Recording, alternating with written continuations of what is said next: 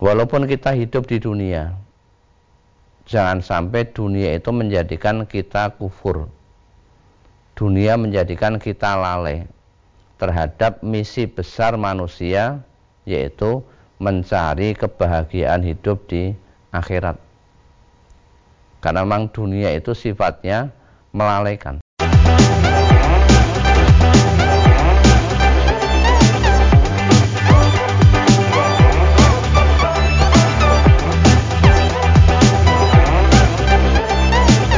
Bismillahirrahmanirrahim. Assalamualaikum warahmatullahi wabarakatuh. Saudara pemirsa channel terpilih MTA TV di mana pun Anda berada. Puji syukur Alhamdulillah senantiasa kita panjatkan kehadirat ilahi Rabbi Allah subhanahu wa ta'ala Atas kenap karunia nikmat dan juga rahmatnya untuk kita semua Di perjumpaan awal aktivitas pagi hari ini. Kita jumpa kembali di program unggulan Fajar Hidayah Dan Alhamdulillah sudah hadir Beliau Ustadz Muhammad Ghazali SPDI yang nanti akan melanjutkan pelajaran sekaligus memberikan pencerahan untuk kita semua di kesempatan kali ini. Assalamualaikum warahmatullahi wabarakatuh. Ustaz. Waalaikumsalam warahmatullahi wabarakatuh. Kabar baik dan sehat pagi ini? Alhamdulillah baik. Ustaz. Alhamdulillah baik.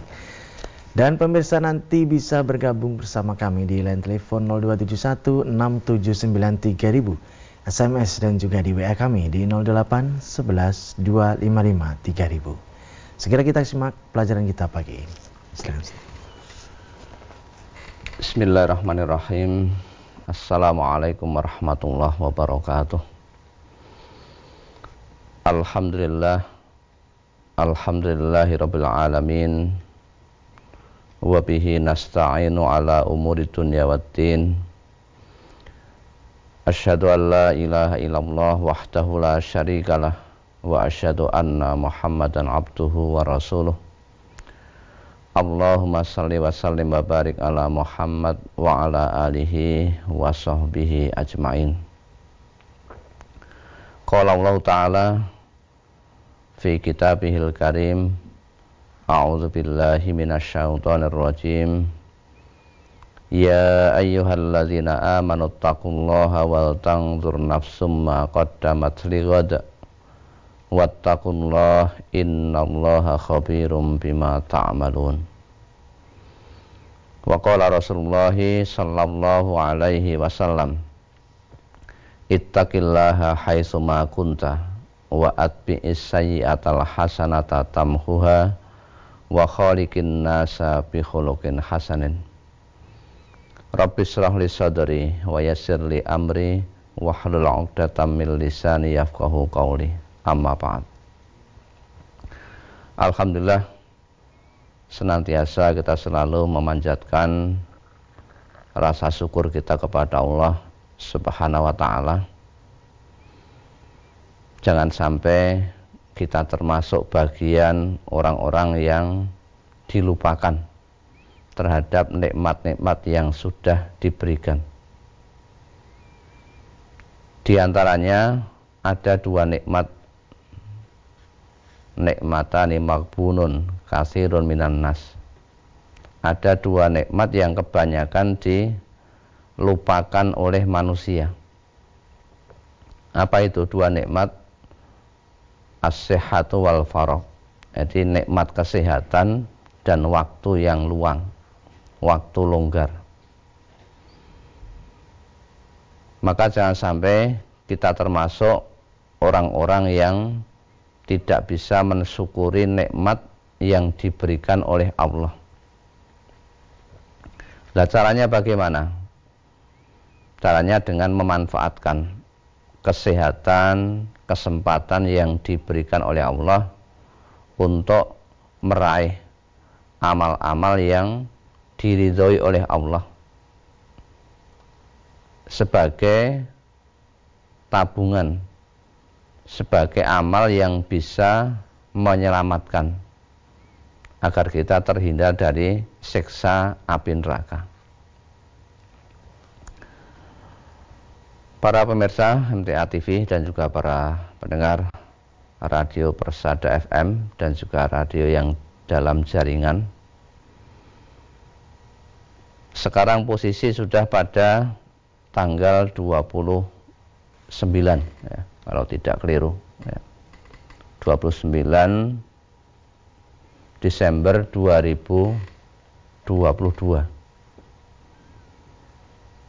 tinggal dua hari lagi kita akan memasuki tahun 2023. Tentunya di tahun 2022 ini kemudian akan masuk kepada tahun 2023. Kita harus punya misi besar dalam menjalani kehidupan di dunia ini. Misi besar manusia dalam menjalani kehidupan di dunia ini adalah bagaimana kita bisa beribadah kepada Allah dengan sebaik-baiknya. Mementingkan kehidupan yang sebenarnya. Kehidupan yang lebih panjang. Karena hidup di dunia itu hanya sementara. Kehidupan yang ada ujungnya. Ada batasnya. Semua manusia akan dibatasi oleh kematian tidak ada orang yang tidak mati atau meninggal dunia walaupun kita hidup di dunia jangan sampai dunia itu menjadikan kita kufur. Dunia menjadikan kita lalai terhadap misi besar manusia yaitu mencari kebahagiaan hidup di akhirat. Karena memang dunia itu sifatnya melalaikan. Sebagaimana yang telah difirmankan oleh Allah di surat Al-Hadid ayat 20 Allah mengingatkan kepada manusia. Ya. A'udzu billahi minasyaitonir rajim. I'lamu annamal hayatud dunya la'ibun walah wa zinatu wa tafakhurum bainakum wa takasurun fil amwali wal aulad. Kama sali ghaisin a'jabal kuffara nabatuhu summa yahiju fatarahu musfarrong summa yakunu khutoma. Wa fil akhirati azabun syadidu wa maghfiratum minallahi wa ridwan. Wa mal hayatud dunya illa mata'ul ghurur I'lamu ya. ketahuilah ya. sadarilah bahwa annamal hayatud dunia bahwasanya kehidupan dunia itu ya, kita sekarang sedang menjalani hidup di dunia itu digambarkan hanya seperti laibun walah permainan dan sendoguro sesuatu yang melalaikan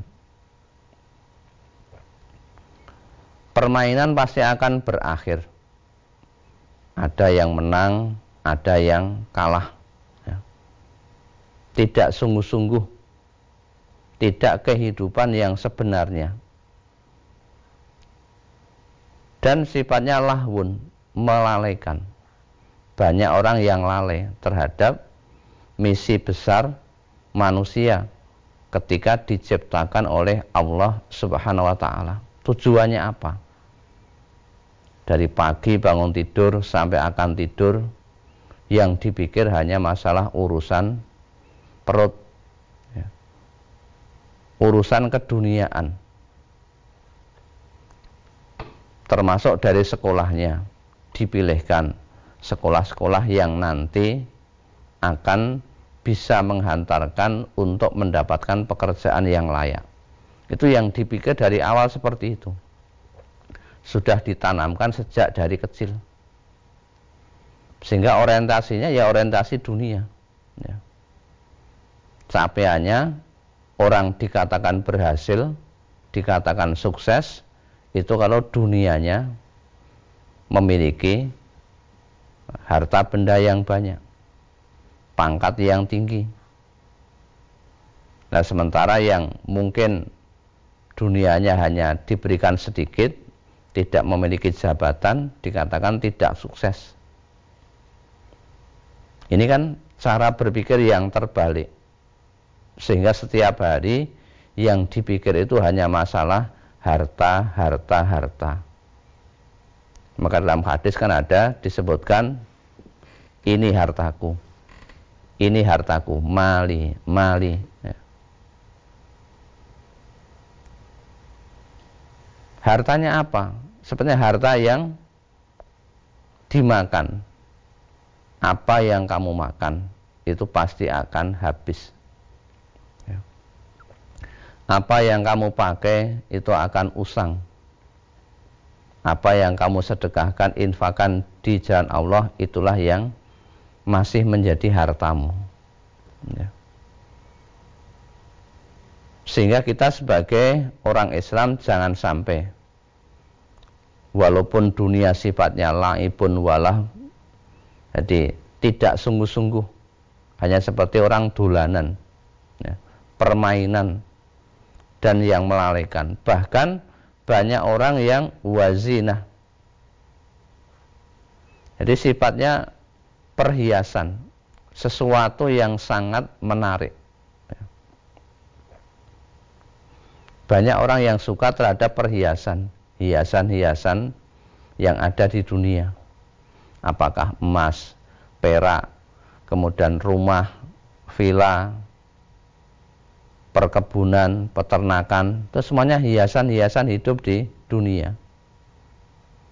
Kemudian banyak orang yang watafa hurun bainakum bermegah-megah antara kamu. Ya di antara manusia bermegah-megah, bermewah-mewah. Itulah yang menjadi cita-citanya. Wataka surun fil amwal wal aulad. Kemudian di samping itu berbangga-bangga tentang banyaknya harta, banyaknya anak.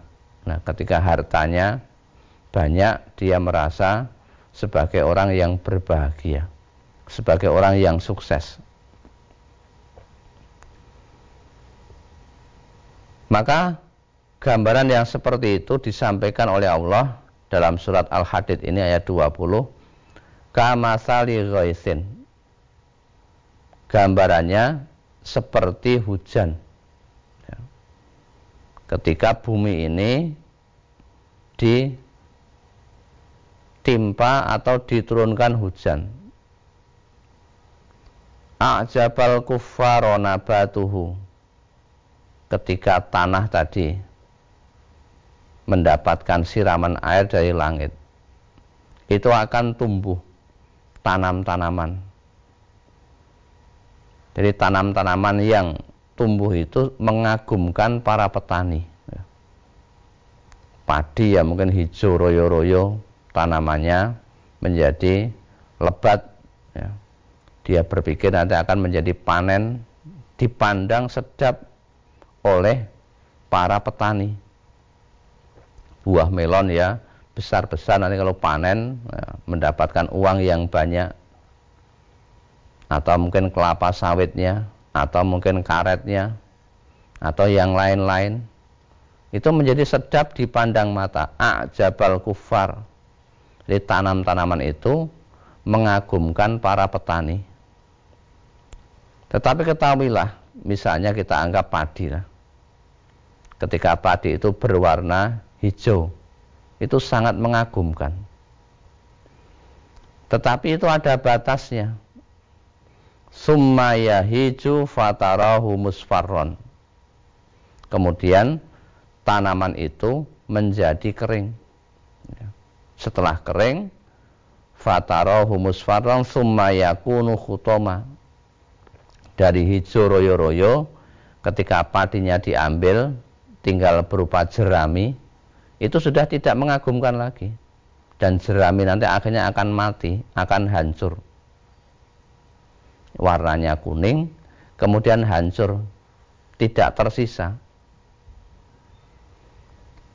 Wa fil akhirati azabun syadid wa maghfiratum minallah wa ridwan. Nanti di akhirat ada dua. ada dua tempat. Ada orang yang diazab, ada tempat siksaan bagi manusia. Kemudian juga ada ampunan dari Allah serta keridoannya. Ada dua hal ini yang ada di akhirat. Bahagia atau celaka. Kemudian ditutup wa mal hayatud illa mataul ghurur. Ketahuilah wahai manusia bahwasanya kehidupan dunia ini tidak lain hanyalah kesenangan yang memperdayakan. Kesenangan yang menipu. Banyak orang yang tertipu dengan kehidupan dunia dari misi manusia ketika diciptakan oleh Allah di dunia ini. Manusia juga sama. Dari kecil, kemudian tumbuh remaja, dewasa, mengagumkan, ya. kemudian lama-lama menjadi tua, setelah tua akhirnya menjadi meninggal dunia, ya. tanpa bekas. Nanti akan memasuki yang namanya kehidupan yang sebenarnya. Wa ma hadzihil hayatud dunya illa lahwun wala'ib di surat Al-Ankabut ayat 64 dan tiadalah kehidupan dunia ini melainkan hanya sendau gurau ya. dan main-main. Ini tidak sungguh-sungguh. Karena memang itu bukan kehidupan yang sebenarnya. Wa inna daral akhirata lahiyal hayawan. Dan sesungguhnya kehidupan yang ada di akhirat itu adalah yang sebenarnya kehidupan kehidupan yang sesungguhnya bukan main-main lagi. Ya. Kalau yang namanya susah ya susah untuk selama-lamanya. Itu di akhirat. Kalau di dunia ketika susah masih ada orang yang peduli. Masih ada orang yang menolong. Besok di akhirat tidak ada lagi. Pelindung dan penolong selain daripada Allah. Ya. tetapi wa inna darul akhirata lahiyal hayawan laukanu ya'lamun. Bahwasanya kehidupan akhirat itu adalah kehidupan yang sesungguhnya. Sekiranya seandainya kalau mereka tahu. Tetapi banyak orang yang tadi tertipu oleh kehidupan dunia. Sehingga hidupnya menjadi nabrak-nabrak. Ya. nabrak-nabrak aturan yang sudah ditetapkan oleh Allah akhirnya menjadi sengsara ya, pada akhirnya di dunia sengsara nah, di akhirat mengalami kerugian yang nyata. Maka jangan sampai kita termasuk bagian daripada orang-orang yang tertipu terhadap kehidupan dunia. Maka di tahun 2023 setelah di tahun 2022 kita mengevaluasi diri bermuhasabah kita adakan perubahan. Perubahan yang nyata. Bahwa saya berazam di tahun 2023 saya harus lebih baik daripada di tahun 2022 mangkana yaumuhu khairan min amsihi fahuwa robihun siapa yang hari ini lebih baik daripada hari yang kemarin? Ya tahun 2023 lebih baik daripada tahun 2022 maka termasuk fahuwa robihun. Dia termasuk orang-orang yang untung. Orang-orang yang sukses. Padahal dalam kehidupan dunia saja semua orang mencari keuntungan mencari kesuksesan. Tidak ada orang yang mau rugi. Ketika sekolah tidak ada orang yang mau tinggal kelas semuanya pengen naik kelas. Ketika permainan tidak ada orang yang mau kalah. Ya. pengennya untung ya. pengennya sukses. Dalam perdagangan juga sama. Tidak ada orang yang mau rugi. Ketika berebut untuk mencari pekerjaan dia harus menjadi yang terbaik. Itu di dunia aja seperti itu ya. mencari sesuatu yang paling baik. Lah kalau pengen menjadi orang yang beruntung ya harus lebih baik. Hari ini minggu ini bulan ini tahun ini harus lebih baik. Kalau sama berarti termasuk orang-orang yang rugi. Mangkana yaumuhu mislamin amsihi fahuwa maghbunun. Siapa yang harinya atau hari ini sama dengan hari yang kemarin? Orang itu termasuk bagian daripada orang-orang yang rugi. Padahal kita semuanya tidak mau rugi, ya. Tidak ada yang mau rugi. Apalagi orang yang celaka. Wa mangkana yaumuhu syarron min amsi fahuwa mal'unun. Siapa yang hari ini lebih jelek daripada hari yang kemarin, dia termasuk orang-orang yang celaka, orang-orang yang terlaknat. Ya. Hidupnya tidak ada gunanya, karena jarak antara dirinya dengan kematian itu semakin dekat. Nah, kenapa? Nah, harus tidak mengevaluasi diri. Pergantian tahun bukan harus dengan hura-hura, dirayakan dengan gegap gempita, tapi bagaimana bisa mengevaluasi diri agar dirinya menjadi orang yang lebih baik, termasuk bagian daripada orang yang beruntung atau orang yang sukses. Ya, sementara itu dulu. Ya.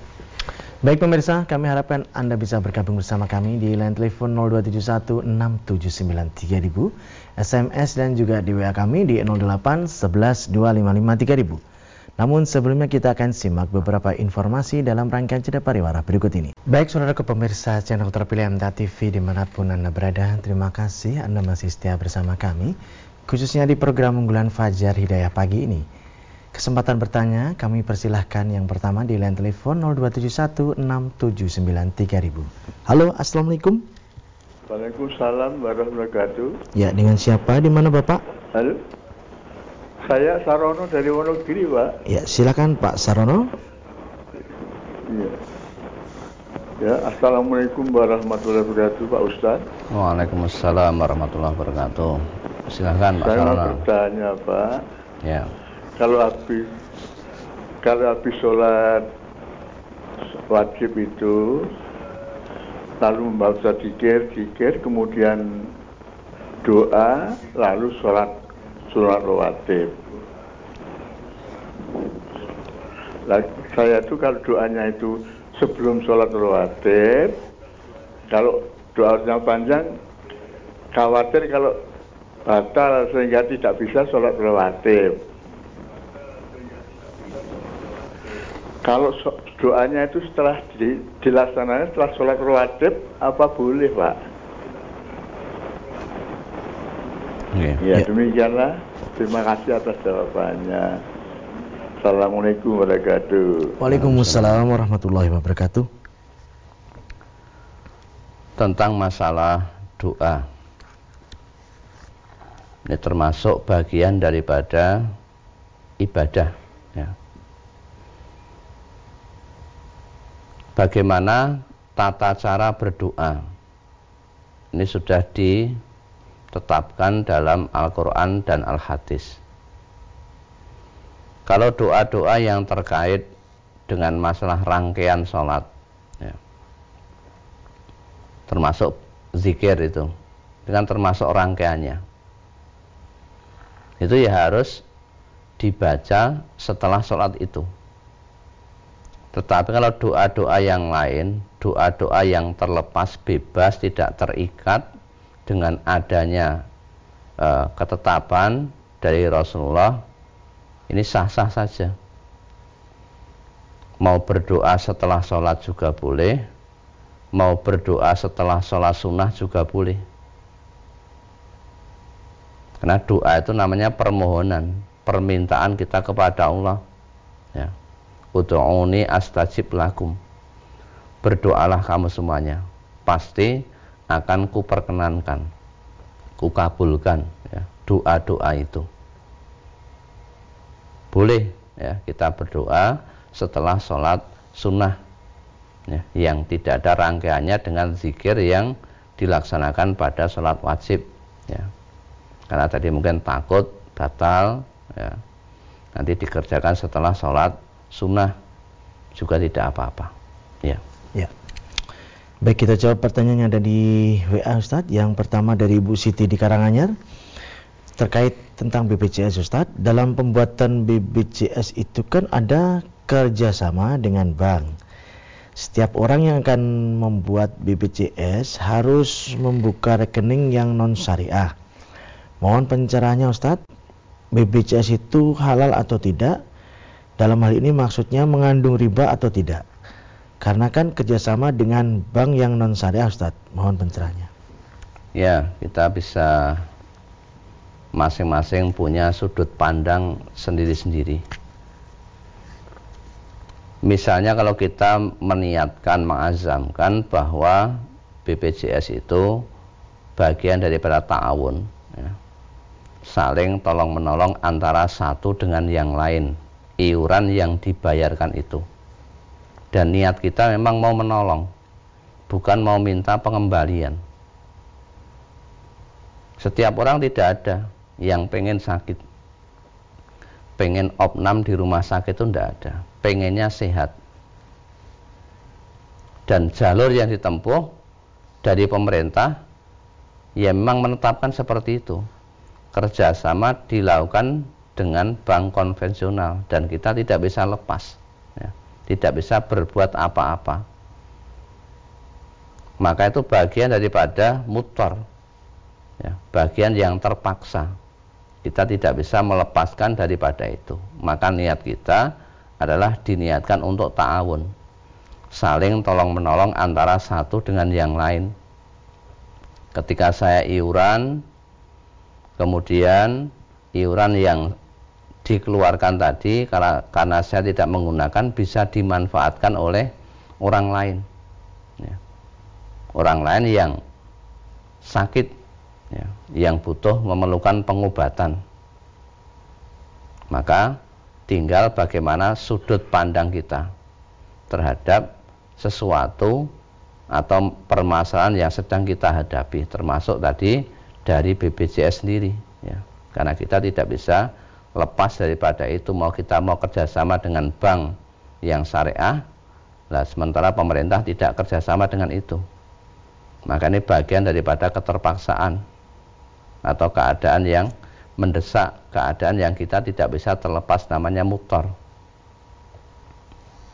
Ya kalau mutor ya sudah. Allah ya mudah-mudahan mengampuni kita ya. Karena sesuatu yang terpaksa itu ya tidak dianggap sebagai perbuatan dosa. Termasuk halal haram itu ya. Famaniturra ghaira bagin wala'atin fala isma alai barang siapa dalam keadaan terpaksa kemudian ia memakannya dengan tidak melampaui batas ya. tidak melampaui batas hanya sekedarnya maka fala isma alaih maka tidak ada uh, dosa baginya ya saya kira itu ya kita beralih lagi di line telepon 6793000 halo assalamualaikum halo assalamualaikum Waalaikumsalam warahmatullahi wabarakatuh. Ya, dengan siapa di mana Ibu? Ini dari Ibu Tiwonosobo, Pak Ustaz. Ya, silakan Ibu Tiwonosobo. Terima kasih. Assalamualaikum warahmatullahi wabarakatuh Pak Ustaz. Waalaikumsalam warahmatullahi wabarakatuh. Silakan Ibu. Terima kasih. Ini Pak Ustaz yang ingin saya tanyakan uh, Ini mengenai suami saya kan Suka diajak dagang sama teman. Jadi dagangnya itu uh, Kayu lok itu loh Alfasia Itu kalau manut tuntunan itu dilarang atau tidak. Lalu yang kedua Ini Pak Ustaz. Kayu lok ya Bu? Bagaimana? Bisa diulangi pelan-pelan kayu lok. Oh iya kayu lok al itu kan medangin di ladang-ladang orang gitu. Apakah itu ada larangan? Karena suami saya juga sanksi kayak begitu uh, serius gitu ya. Uh, agak khawatir. Oh, Lalu kayu yang kedua, kayu yang ya? sedang viral itu ya bu ya? Uh, kayu tidak kayu ini biasa-biasa saja uh, kayu albasia itu dipotong-potong oh, lalu gitu, ya. disetorkan ke depo ya. gitu. Iya, ya. Lalu yang kedua gini Pak Ustadz, bagaimana cara menyikapi tahun yang akan datang? semisal hari-hari ini tahun ini kan ibadah biasa-biasa saja uh, cuman sholat malam sunah-sunah apa jadi untuk menambah semisal uh, amal soleh yang akan datang dengan khusyuk bagaimana cara dan minta doanya. Alhamdulillah suami saya sudah uh, mau pergi ke ini. Oh iya. Sudah tertangkap semuanya saya yeah. yeah.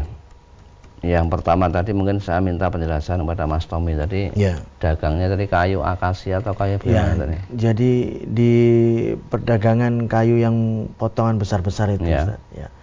Di situ kan ada rawan permainan. Nah, itu bagaimana?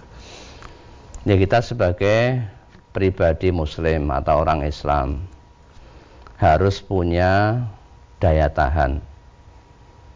Harus punya jati diri karakter sebagai seorang muslim mempertahankan akidahnya. Ini dalam urusan apa pun.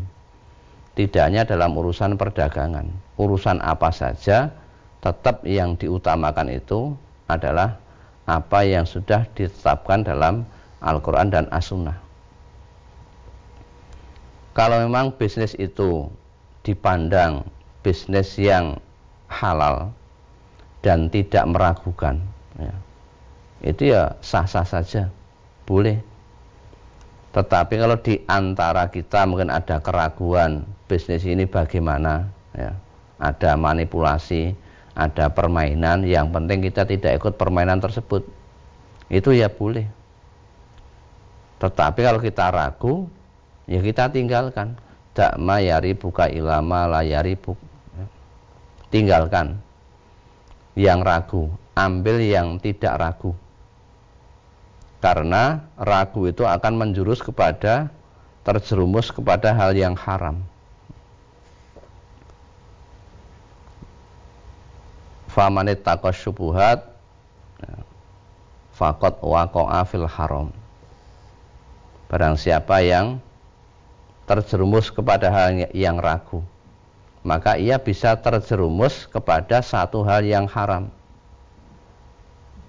seperti karra'i yar'a haulal khima. Nabi menggambarkan seperti seorang penggembala yang mengembalakan ternaknya di daerah terlarang. Kalau kita tidak hati-hati, tidak bisa menjaga, maka ternak kita akan memakan makanan di daerah yang terlarang tadi. Itu gambaran sesuatu yang meragukan. Kenapa harus ditinggalkan? Ya. Kalau itu tidak ada kejelasan tidak ada kepastian ya sudah kita tinggalkan.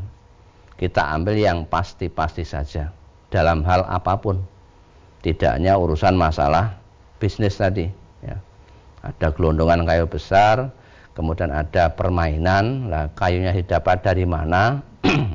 Itu kita juga harus bisa tahu jangan sampai kita termasuk bagian orang-orang yang sebagai penadah misalnya harus ada kejelasan barangnya tadi. Kemudian yang kedua, dalam rangka meningkatkan keimanan dan ketakwaan dari tahun 2022 ke tahun 2023. Yang tahu adalah diri kita sendiri. Ya. Bisa kita meningkatkan dari sisi atau segi kuantitasnya bisa juga meningkatkan dari sisi kualitasnya. Misalnya, kita setiap habis maghrib kiroah. Di tahun 2022 kita kiroah satu lembar.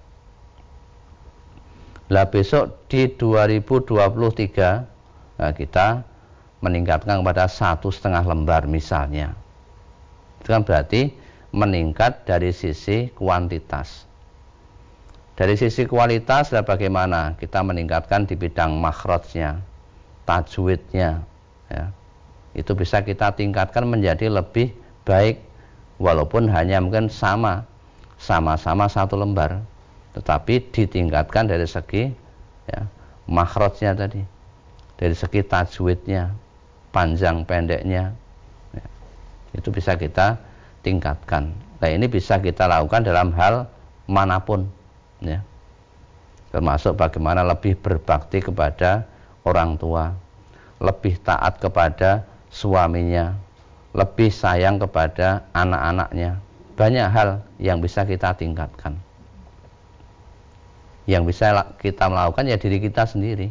Kita motivasi diri kita sendiri. Termasuk kita tingkatkan bagaimana kita bisa bergaul dengan orang-orang yang soleh dan solihah. Sehingga terpengaruh hal-hal yang positif, hal-hal yang baik. Ya, demikian. Baik. Kita beralih di WA kembali Ustaz dari Bapak Lamin yang ada di Boyolali. Bagaimana Ustaz cara memahami takdir yang sudah tercatat di Lauful Mahfud? Ya, memang masalah takdir ini ada beberapa pendapat ya ada yang memahami takdir bahwa takdir itu sudah tidak bisa dirubah karena sudah ditetapkan oleh Allah. Manusia ya tinggal mengikut. Ini ada aliran yang memahami seperti itu. Sehingga ibaratnya manusia itu hanya seperti wayang. Tinggal bagaimana dalangnya yang memainkan atau memerankan. Kemudian ada yang memahami juga tentang masalah takdir. Ini bahwa manusia bebas menentukan pilihan tergantung dari usaha manusia itu sendiri. Kalau manusia menempuh jalan ke arah kebaikan ya dia akan menjadi baik. Jadi penentunya dirinya sendiri. Itu ada yang memahami yang kedua seperti itu. Yang ketiga, ada yang memahami memadukan antara keduanya sehingga muncul ada takdir mubrom dan takdir mu'alak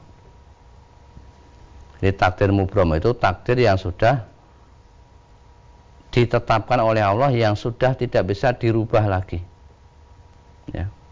misalnya manusia ditakdirkan menjadi laki-laki itu tidak akan bisa berubah menjadi perempuan. Ya. Sampai kapan pun tidak akan bisa dirubah. Beda dengan takdir yang mu'alak. Jadi ada keterkaitan dengan usaha manusia. Ya. Karena dalam Quran juga disebutkan mana amila solihan fali nafsi wa man asa afa alaiha wa ma rabbuka abid. Siapa yang mengerjakan kebajikan maka kebaikan itu ya untuk dirinya sendiri. Barang siapa yang berbuat jahat maka kejahatan itu juga akan menimpa dirinya sendiri. Kemudian Allah sekali-kali tidak pernah berbuat zolim terhadap hamba-hambanya. Di sini berarti ada satu bentuk usaha. Innallaha la yughayyiru ma biqaumin hatta yughayyiru ma bi anfusihim sesungguhnya Allah tidak akan merubah mengganti keadaan yang terjadi pada suatu kaum selama kaum itu tidak mau merubah apa yang ada pada dirinya sendiri. Berarti di sini ada yang namanya ikhtiar. Ada usaha maka harus dipadukan antara ikhtiar doa dan tawakal ya. jadi manusia tidak hanya melulu mengandalkan usahanya sendiri bahwa saya mampu tetapi kalau Allah tidak menghendaki ya bisa saja terjadi sebagai contoh petani misalnya dia sudah menanam menanam misalnya padi berapa? 5 hektar. Bibitnya dipilihkan yang baik, kemudian dirawat dengan baik, dipupuk sesuai dengan komposisinya. Jangan kita terus mengatakan, wah ini pasti nanti panen. Padinya bagus, lebat, nanti pasti panen. Tetapi di balik itu ada zat yang lebih menguasai. Misalnya terjadi banjir. Udah, yang tadi diharap-harapkan apa namanya akan panen raya, panen besar nanti ada keuntungan sekian habis semuanya ya. modalnya habis semuanya habis berarti ada zat yang maha kuasa di luar kita sehingga bagi orang Islam itu ada yang namanya ikhtiar ada usaha manusia ya, yang harus dilakukan jangan hanya berpangku tangan setelah kita ikhtiar melakukan doa ya, permohonan kepada Allah ya, Mudah-mudahan Allah mengabulkan doa yang kita panjatkan. Setelah itu kita tawakal. Menyerahkan urusannya kepada Allah. Allah menghendaki bagaimana ya kita ikut. Karena kita tidak bisa menolak takdir. Tapi tetap harus ada usaha tadi. Usaha manusia. Jangan sampai kita memahami ya pokoknya manusia sudah ditentukan dari sananya kalau kita celaka ya celaka. Kalau kita kaya ya kaya. Miskin ya miskin. Walaupun usaha terus-terusan ya tetap miskin. Kita tidak memahami takdir secara seperti itu. Berdasarkan beberapa ayat tadi. Surat Ar-Ra'ad ayat 11 dan juga surat Fusilat ayat 46 tadi. Ya, itu. Ya.